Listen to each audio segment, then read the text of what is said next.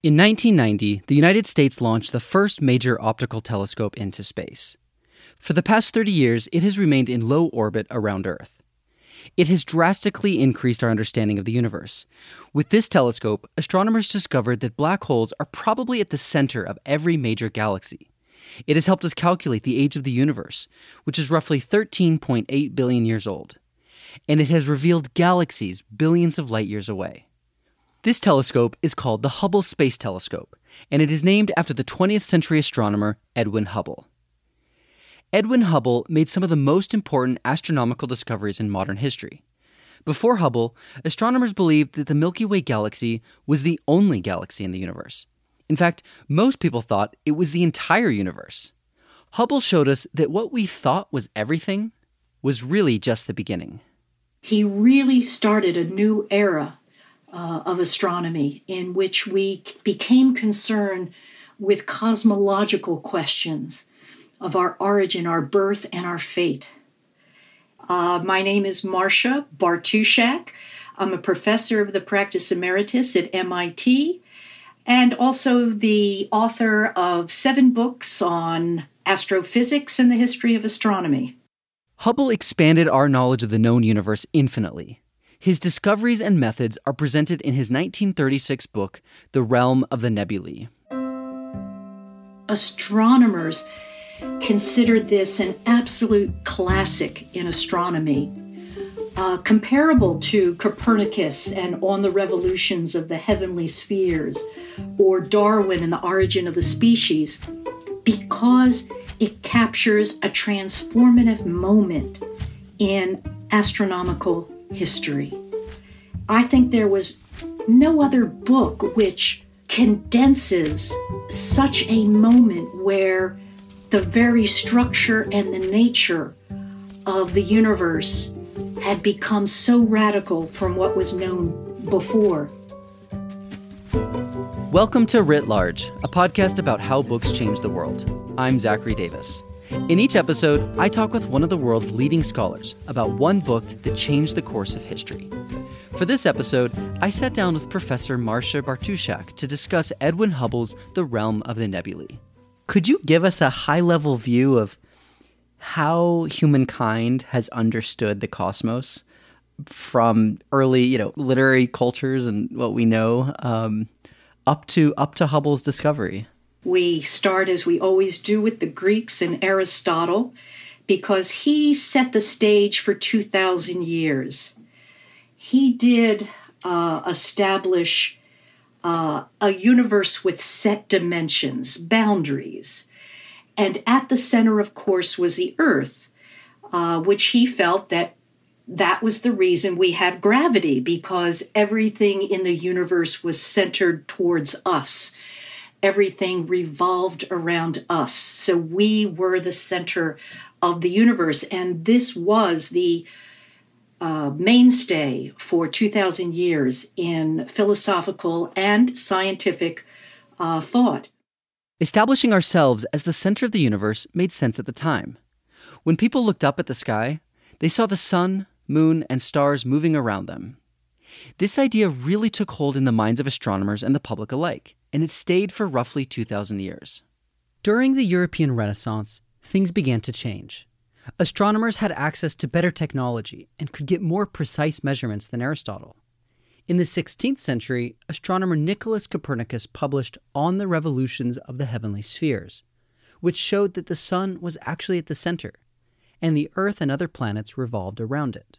So we had that shift. Suddenly, Earth was kicked off to the side. It was no longer the center of the universe. The sun was the center. But to Copernicus, he felt that was fitting as he says the sun is, sits there as if on a kingly throne. I think those were his words uh, within his book. So that set the agenda. Copernicus knocked the Earth off center stage, but our solar system was still the center of the universe. To figure out the position of our solar system, astronomers had to understand the Milky Way. For thousands of years, astronomers had been hypothesizing about the big band of light in the sky known today as the Milky Way galaxy. It was commonly believed that this band was made up of individual stars, but no one was able to prove it. Then, in 1608, an eyeglass maker in the Netherlands invented the world's first telescope. This early telescope was used horizontally for viewing faraway things on Earth. A couple years later, in 1610, the Italian astronomer Galileo Galilei made a few improvements to the design, turned it vertical, and began observing the stars. He studied the Milky Way and was able to see that indeed it was made up of many faint stars. Roughly 150 years later, in the mid 1700s, the German philosopher Immanuel Kant speculated that the stars in the Milky Way were held together by gravitational forces, and this huge body of stars was rotating. He compared it to the way our solar system is held in place and rotates. Throughout the 18th and 19th centuries, astronomers found more evidence that Kant was right. The Milky Way galaxy was a spiraling disk of stars. They believed the Milky Way contained all the stars in the universe, and our solar system was at the center. That all changed in 1918 when astronomer Harlow Shapley turned his own telescope on the Milky Way. It was at Mount Wilson Observatory in California that Harlow Shapley began measuring the distances to the globular clusters that surround the Milky Way. And by doing this, he realized that the Earth was not at the center of the Milky Way because the globular clusters were a little off kilter. Based on his measurements, Shapley realized that the stars were not surrounding us symmetrically. If we were in the center of this galaxy, there would be roughly the same number of stars in every direction. But that wasn't the case. This discovery repositioned us in the galaxy. Harlow was famous for saying, The solar system is off center and consequently man is too. Throughout history, we've really tried to hold on to the idea that in some way we are at the center of the universe. Aristotle believed Earth was the center, and people agreed. Copernicus shook things up a bit and showed that the sun was actually at the center. But our sun and our solar system were still at the center. Shapley really shook things up by discovering that we are actually off to the side of the Milky Way. But Shapley still held on to the idea that the Milky Way was the entire universe roughly 100,000 light years across. And of course, finally, uh, Edwin Hubble stepped forward to show that the Milky Way uh, was just but one of billions of other galaxies that uh, fill the universe. Uh, and that, to me, was the most drastic change when you think about it in terms of scale that suddenly it's not that we're kicked off the center. Uh, we're becoming almost invisible when you think about all of the other matter and galaxies and objects that are arrayed around us throughout a universe that is, well, we now know billions of light years across. Like many astronomers, Hubble got his start by just looking up at the night sky. He was born in 1889 in the Midwest in Missouri. You have to remember that at the end of the 19th century in the Midwest, there was no electrical grid. It was all kerosene lamps. And at night, maybe you had a few candles in your home, but you could walk outside and the night sky absolutely surrounded you, and it made a big impression uh, on many young men, women too, but it was the men who had access to the telescopes at that time who became enamored of astronomy. Hubble grew up middle class. His father was trained in law and worked in insurance. When Hubble was 10, his family moved from Missouri to the suburbs of Chicago. He went to the University of Chicago and he wanted to major in astronomy, but his father was very practical and said, no, no, no, no. His family laughed. They thought that was just a ridiculous occupation. Uh, why would anyone want to become an astronomer and how would you get paid for that? So, uh, his father insisted that he study pre law. So he did both actually. He took the pre law classes prepared for that, but he also took science on the side. In fact, uh, he was noted as the best physics student at the University of Chicago, worked under Millikan, the Nobel Prize winner. And he did so well that after graduation, he was selected to be a Rhodes Scholar at Oxford University. Now, that was a transformative moment for him. Hubble still wanted to study astronomy, but again, his father insisted he pursue law. So he did have this background in law, but while he was there, not telling his family a thing, he hung out with the astronomers and tried to gather as much information as he could on astronomy. After Oxford, Hubble returned to the Midwest and taught Spanish, physics, and mathematics at the New Albany High School in Indiana. His father, in this interim, died, and it was his moment of liberation because once uh, he finished a year of teaching high school, he decided to go back to graduate school. He went back to the University of Chicago, now freed from his father's edict to have a practical profession. And he went uh, and worked at the Yerkes Observatory uh, there in Wisconsin, which was run by the University of Chicago, and did his work. Hubble was finally studying astronomy. Most astronomers in this era, in the 1910s, the big thing in astronomy was to study the planets and to study stars. Uh, to study the types of stars, cataloging the stars, where the stars were moving, uh, how they were arranged in the Milky Way. That was the the real hot spot in astronomy. But there were also these lesser known cloud type formations that astronomers were seeing called nebulae. This is where Hubble decided to focus his attention. Nebulae, they were a side thing. Nobody really cared about them.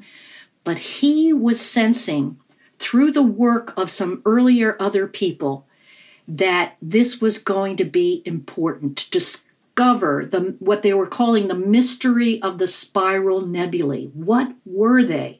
The nebulae looked like clouds of gas and debris, and that's what astronomers thought they were for centuries. But some of the nebulae looked different. They looked like little spiraling disks. At the turn of the 20th century, it had been assumed when they were seeing these spiraling disks in the sky that they were simply baby solar systems in the making, which made sense. When you think of a spiral galaxy, it does kind of look like a planetary system that's in birth. That was the widely accepted theory at the time, but there were some astronomers who weren't convinced. Another American astronomer named Heber Curtis had also been studying these spiral nebulae. Within them, he observed stellar flare ups, which are basically when a star gets really bright for a few weeks to a few months and then goes back to its normal brightness. This is also called a nova. Curtis thought these nebulae flare ups looked like the novae he saw in the Milky Way, only they were much fainter. So he came up with a theory. He said the spiral nebulae were galaxies that were really far away, perhaps even millions of light years away, outside of our galaxy. This was a big deal. Up until this point, astronomers believed that the Milky Way was everything, it was the entire universe. Curtis presented his theory in 1920 at the Great Debate, a famous astronomy debate between himself and astronomer Harlow Shapley. Remember, Shapley was the one who determined our solar system wasn't the center of the universe. But he still believed that the Milky Way was the entire universe. He argued that the spiral nebulae were solar systems forming at the edge of the Milky Way. Curtis believed the spiral nebulae were galaxies of their own that existed outside the Milky Way. These two astronomers represented the two competing theories on the nature and location of the nebulae. But Curtis had no way to prove his theory he needed a way to measure the distance to the spiral nebulae. If he determined the distance, he could determine whether or not the spiral nebulae were in the Milky Way galaxy. And then he could get closer to figuring out what exactly these mysterious clouds were. So, what Hubble did when he arrived for his graduate work at the University of Chicago was to say, I think this is an important problem. I'm going to solve it. I'm going to figure out what they are. And that is what he dedicated himself to. He did his uh, thesis on it. Right at the end of his thesis, the United States entered World War I. And he immediately went off and joined uh, the Army, uh, rising up to the position of major. He didn't see any action. Uh, though again, he claimed he did, though there's no documentation for it. Hubble had arranged that after the war, he would have a position at the Mount Wilson Observatory in Los Angeles, California. When the war finished, he did arrive on Mount Wilson in September 1919, and just a week later, the world's largest telescope, the 100 inch Hooker telescope, uh, opened up for operation. So he arrived with the right problem, with the right instrument, uh, everything. It was the perfect storm for him to arrange to work on his long term project. For the next few years, Hubble observed the nebulae, not just the spiral nebulae. He saw some that looked bulbous, some elliptical, and some like spiral disks. He developed a classification system for them based on their shape.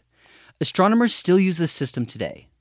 So he did these classifications, but he was also on the lookout uh, for anything that would help him determine the distance. Hubble wanted to settle the debate between Shapley and Curtis. To prove or disprove Curtis's theory, he had to determine these spiral nebulae's distances from Earth. And finally, after about three, four years of surveying, he hit pay dirt. And that was on the night of October 4th, 1923. He was photographing the Andromeda Nebula, the most famous nebula of them all, which we now know is the closest spiral galaxy to us. And he noticed there was a new flare up, a new star that he hadn't seen before. And he went back the next night to, to double check. And yes, he confirmed it. There was a new star there. Before digital imaging, telescopes worked similar to analog film cameras. The telescope would project whatever it was focused on onto a photographic plate. These plates would then have to be developed in a darkroom. The astronomer used the eyepiece in the telescope to align the telescope with the object they wanted to look at. But to really see the full picture, they had to study these photographic plates. So he took his photographic plates back to his offices. That's really where the work is done, back in the office, not at the telescope. He didn't know what he had yet. He thought he had just spotted a nova, uh, which is a flare up on a star. The star doesn't explode, it just flares up. But when he was back in his office, he started comparing his plate with plates of the Andromeda Nebula from other decades to sort of see was this truly a new star or was it something else? He had found a star that seemed to be fluctuating in brightness. He was seeing in some plates it was bright, and then in some plates it was dim. Bright and dim, bright and dim. This was a variable star, and that was key. This was going to be his cosmic measuring stick. Roughly a decade earlier, an American astronomer named Henrietta Swan Leavitt had figured out how to measure the distance between variable stars using their bright and dim sequence. This became known as Leavitt's Law. Hubble used this law to calculate the distance out to his variable star.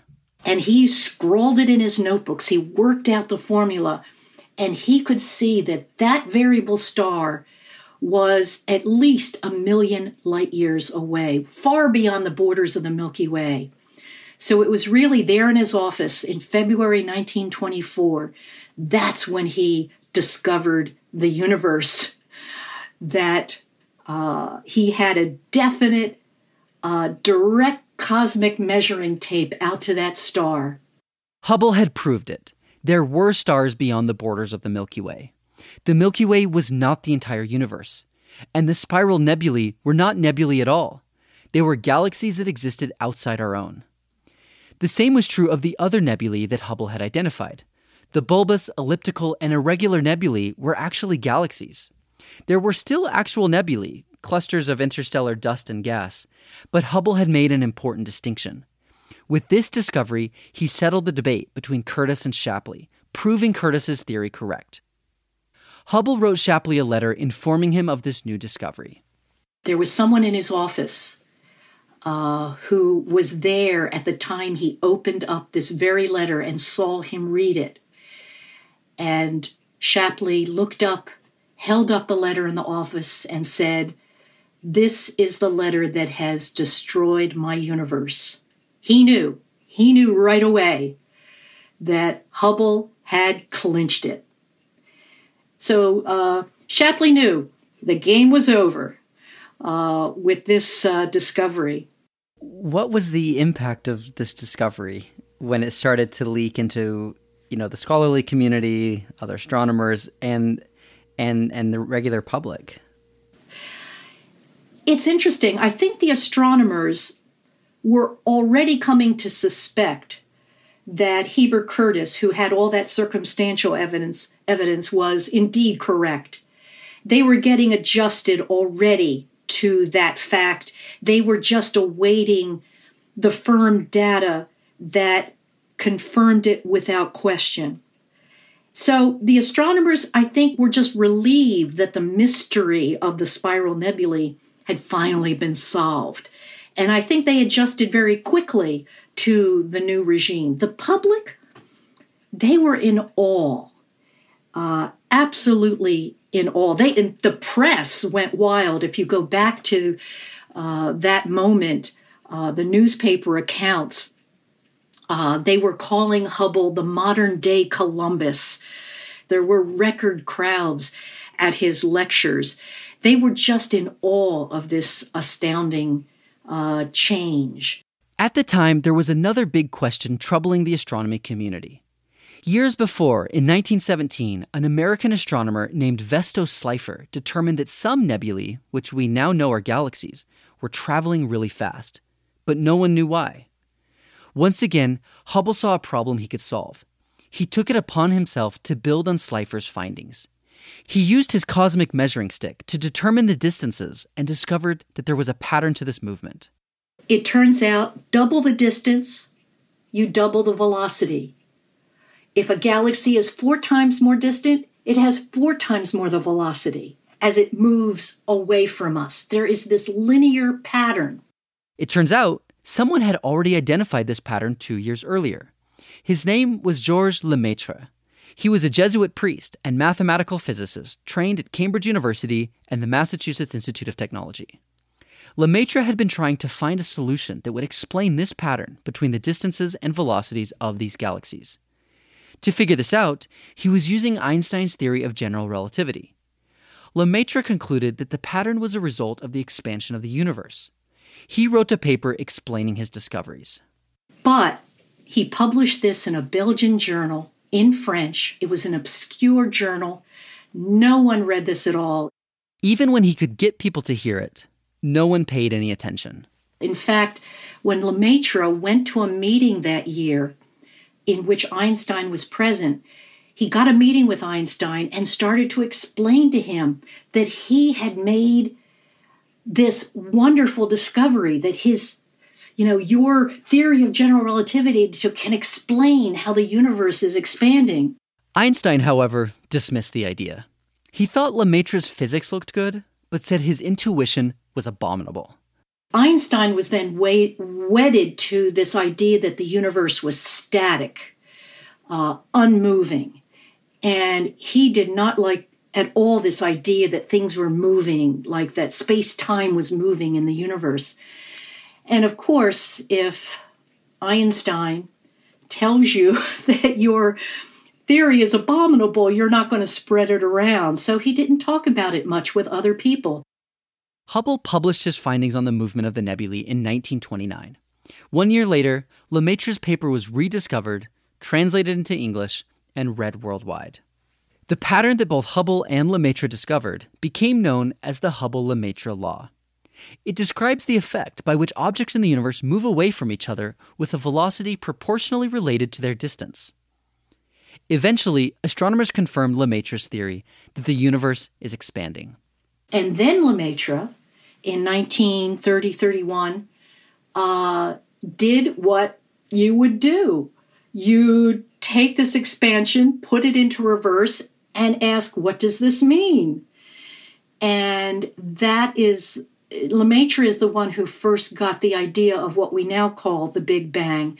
He did imagine taking this all these expanding uh, galaxies expanding out into space time uh, going into reverse, and he imagined uh, what formed was a what he called a primeval atom that eventually started spreading out and creating the universe that we see today. It was later dubbed uh, derisively, actually, by Fred Hoyle uh, during a BBC radio cast at the uh, uh, in the 1940s or 50s. Uh, he called it the Big Bang. The Hubble Lemaitre law transformed the way we understand the current universe and the history of the universe itself. It was through the Hubble Lemaitre law that we were able to trace the origins of the universe back to the Big Bang. Astronomers still use this law when calculating expansion in the universe. In 1935, Hubble gave a series of lectures at Yale University explaining his discoveries regarding the nebulae. These became the realm of the nebulae. And so it seemed natural to then uh, collate them together and put them into a book, which it was published in 1936.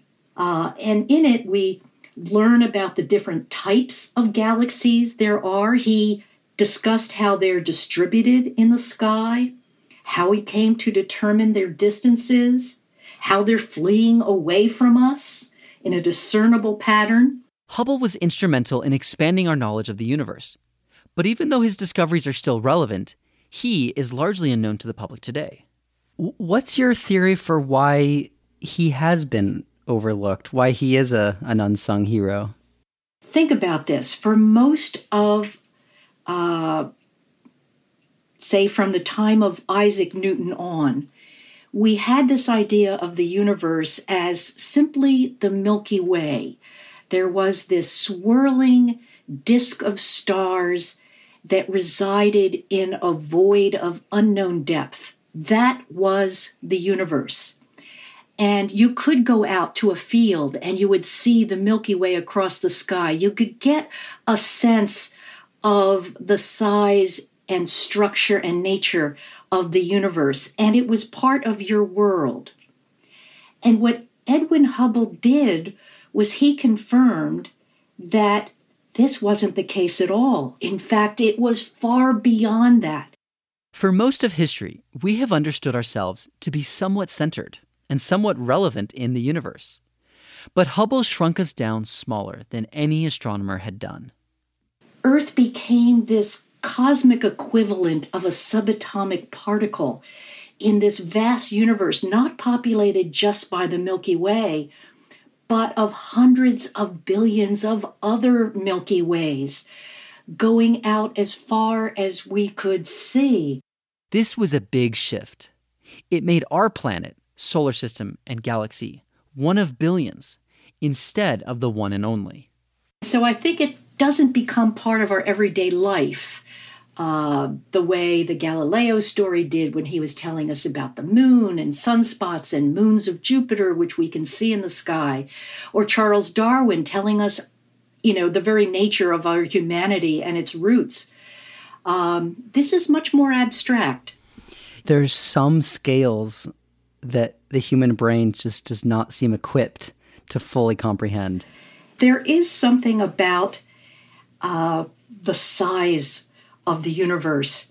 Uh, and there is a character in Thomas Hardy's 19th century novel called Two on a Tower, in which uh, one of the characters is an astronomer, gave splendid voice to this thought, this apprehension. Quote, there is a size at which dignity begins. Further on, there is a size at which grandeur begins. Further on, there is a size at which solemnity begins. Further on, a size at which awfulness begins. Further on, a size at which ghastliness begins. That size faintly approaches the size of the stellar universe.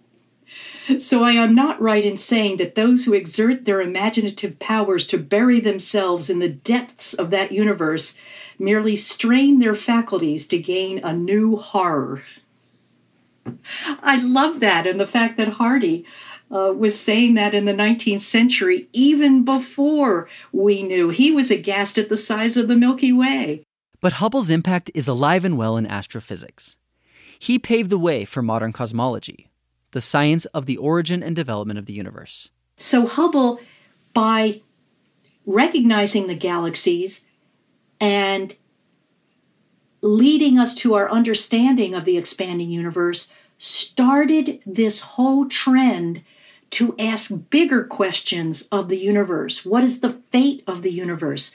Will it be expanding forever or will it close back down? That became a big part. Another part that he started opening up was do galaxies evolve? Now, in his day, he was only able to see maybe several hundred million light years um, away. We can now see almost back to the Big Bang. They are discovering early galaxies forming uh, like 13 billion years ago. There is a passage in Realm of the Nebulae in which Hubble talks about pushing further and further up to the edge of where your technology can take you. With increasing distance, our knowledge fades and fades rapidly. Eventually, we reach the dim boundary, the utmost limit of our telescopes. There, we measure shadows and we search among ghostly errors of measurement for landmarks that are scarcely more substantial. That was in 1936, and in a way, he was setting astronomy's agenda from that point on to try for ever bigger telescopes so that they can push the boundaries outward. And in this tradition, we continue to push the boundaries of astronomy outward. In his time, Hubble had the 100 inch telescope, which means it has an aperture that's 100 inches in diameter. That's a little wider than 8 feet, or 2.5 meters. The bigger the aperture, the more light it lets in. Then, in 1949, the world's first 200 inch telescope opened on Palomar Mountain in California.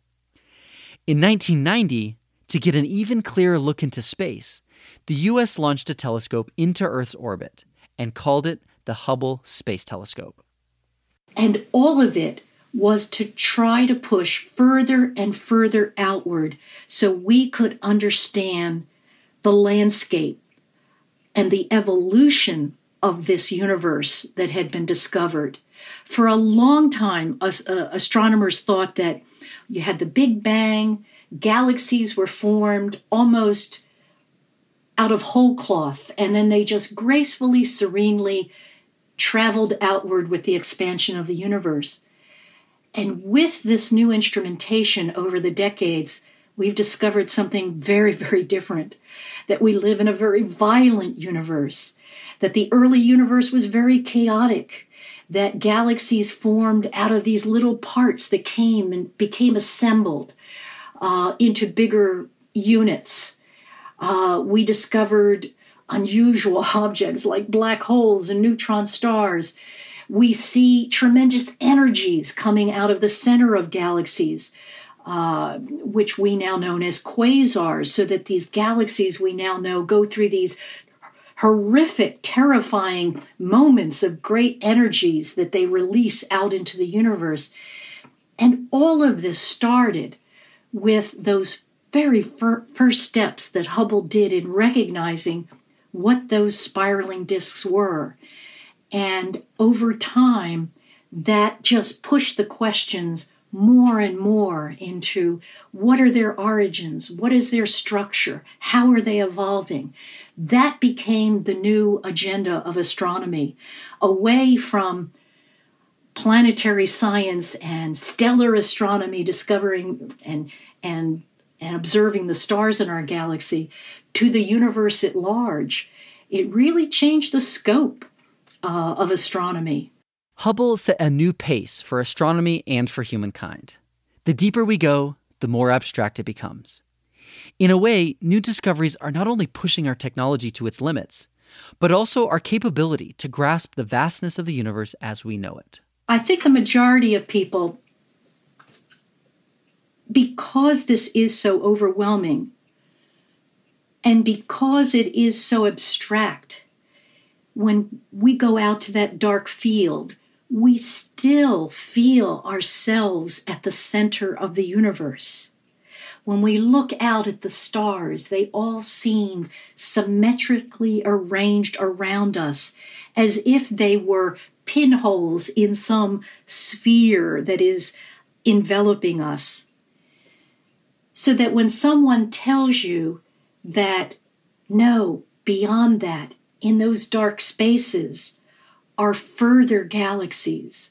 When people see the deep space photo taken by the Hubble Space Telescope, when it for 10 days totally focused on a dark piece of sky and gathered in every photon, the picture you see, you go, oh, it just looks like uh, a stellar photo that look at all those stars.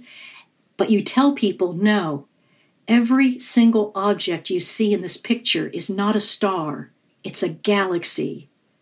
They are astounded. Hubble's discoveries opened our eyes to a universe much larger than we had previously imagined. Instead of 100,000 light years across, it is now believed to be roughly 93 billion light years across. Although we know more about the universe today than ever before, we are just getting started. This is the part of realm of the nebulae where I feel we are seeing Hubble's most poetic moments. And it's at the very end. And it still holds up today as much as it did back in 1936. Thus, the explorations of space end on a note of uncertainty, and necessarily so. We are, by definition, in the very center of the observable universe. We know our immediate neighborhood rather intimately. With increasing distance, our knowledge fades and fades rapidly. Eventually, we reach the dim boundary, the utmost limits of our telescopes. There we measure shadows and we search among ghostly errors of measurement for landmarks that are scarcely more substantial. The search will continue. Not until the empirical resources are exhausted need we pass on to the dreamy realms of speculation. Hubble knocked us off our central throne in a way no other astronomer had done. He showed that our galaxy is just one galaxy among billions. His enormous contribution to astronomy and society was to shrink us down until we're nearly invisible. He set the course for new discoveries and has inspired astronomers and others to continue pushing the boundaries of our knowledge. Writ Large is produced by Galen Beebe, Jack Pombriant, and me, Zachary Davis. We get help from Liza French. Our theme song is by Ian Koss, and our branding is by Dan Pecci. We're a member of LitHub Radio. Writ Large is a Lyceum original production. Join our discussion room in the Lyceum app to share your thoughts and hear what other listeners are saying. You can also find us on our website, writlarge.fm. There, you'll find transcripts, links to the books we discussed, and more information about today's guest. Thanks for listening. See you next time. If you're looking for another great podcast for book nerds, check out Borrowed from Brooklyn Public Library.